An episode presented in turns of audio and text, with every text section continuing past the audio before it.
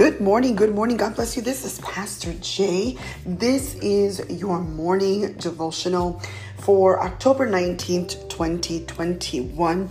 The Lord has directed me to come on in and just say to you, you got to be careful. You don't want to allow the enemy to sit at your table. All right? You don't want to allow the enemy to sit at your table. And I'm in the book of Psalms. I'm in the book of Psalms and I am in chapter 23, verse 1, where it says, The Lord is my shepherd. I lack nothing. Again, the Lord is my shepherd. I lack nothing. The Lord tells us that He places a table before us. All right. Everybody experiences tense circumstances where your mind is heavy and you feel like you're under attack. Times when you want to swing big and fight back. Mm, I'm just going to beat them. Mm, you know, you just want to go back. And you might even feel like sometimes I just want to give up and I want to give in.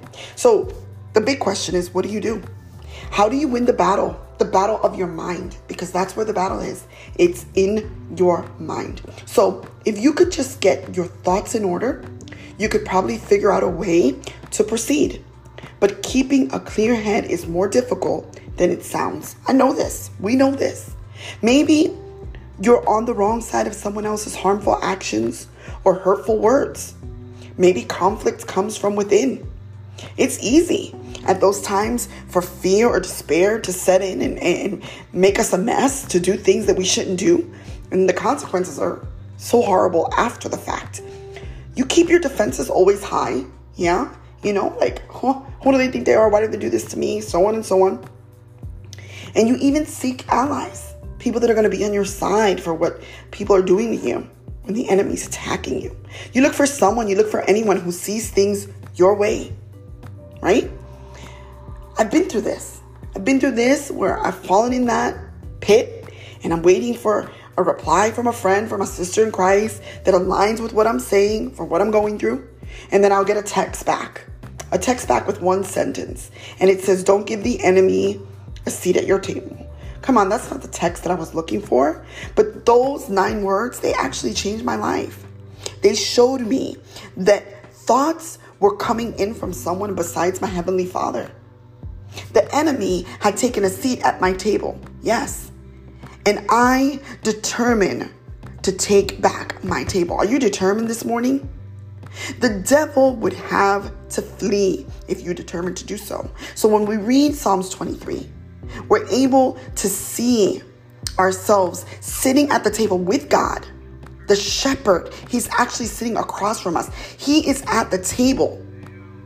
It was set right in the midst of my enemies. I knew that my task was to keep my eyes fixed on the Lord the one who owned the table, to put my trust in the one who prompted me to lie down in green pastures and laid me beside quiet waters and restored my soul?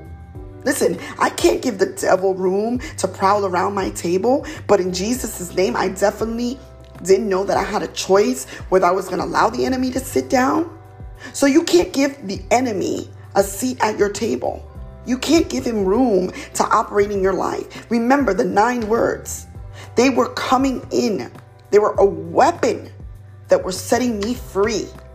I will not allow the enemy to operate alongside of me. So, the land side of power was the realization that the king of the universe is inviting you and me to sit with his table, at his table. It's a story of God a story of who he is, the good shepherd who sees you and walks with you through the valley. It's about God setting a table of nourishment and refreshment in the midst of trouble.